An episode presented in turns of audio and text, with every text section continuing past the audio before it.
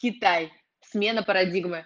Текущую ситуацию в Китае можно охарактеризовать как окончательную смену регулятивной парадигмы. Данный процесс начался осенью прошлого года с отмены IPO Ant Group и антимонопольного расследования против Alibaba.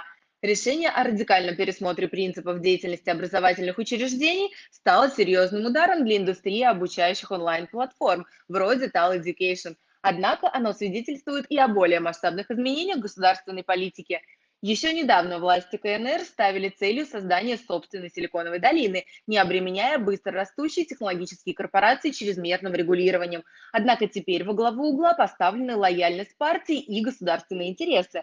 Ужесточение регулирования, скорее всего, продолжится в ряде других отраслей экономики. Из наиболее вероятных сфер можно выделить здравоохранение, медиа и телекомы – Китай уже гораздо менее заинтересован в защите интересов иностранных инвесторов.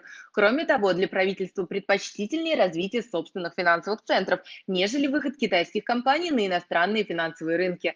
Политика США создает идеальные условия для волны вторичных размещений на китайских биржах, хотя еще пять лет назад приоритетом для китайских IT-компаний был листинг в США. Пекин планирует расширять требования к китайским компаниям по сбору пользовательских данных в интересах государственных структур. Это может привести к новой эскалации торгового конфликта с США. Все вышеперечисленное привело к происходящему сейчас пересмотру системного риска китайского рынка и увеличению того самого китайского дисконта, делавшего компании с КНР недооцененными по сравнению с западными аналогами. Подобное структурное изменение делает маловероятным быстрый отскок индекса китайских акций. Желающим зайти в данный класс активов следует тщательно подойти к выбору активов. Мы видим следующие ключевые моменты.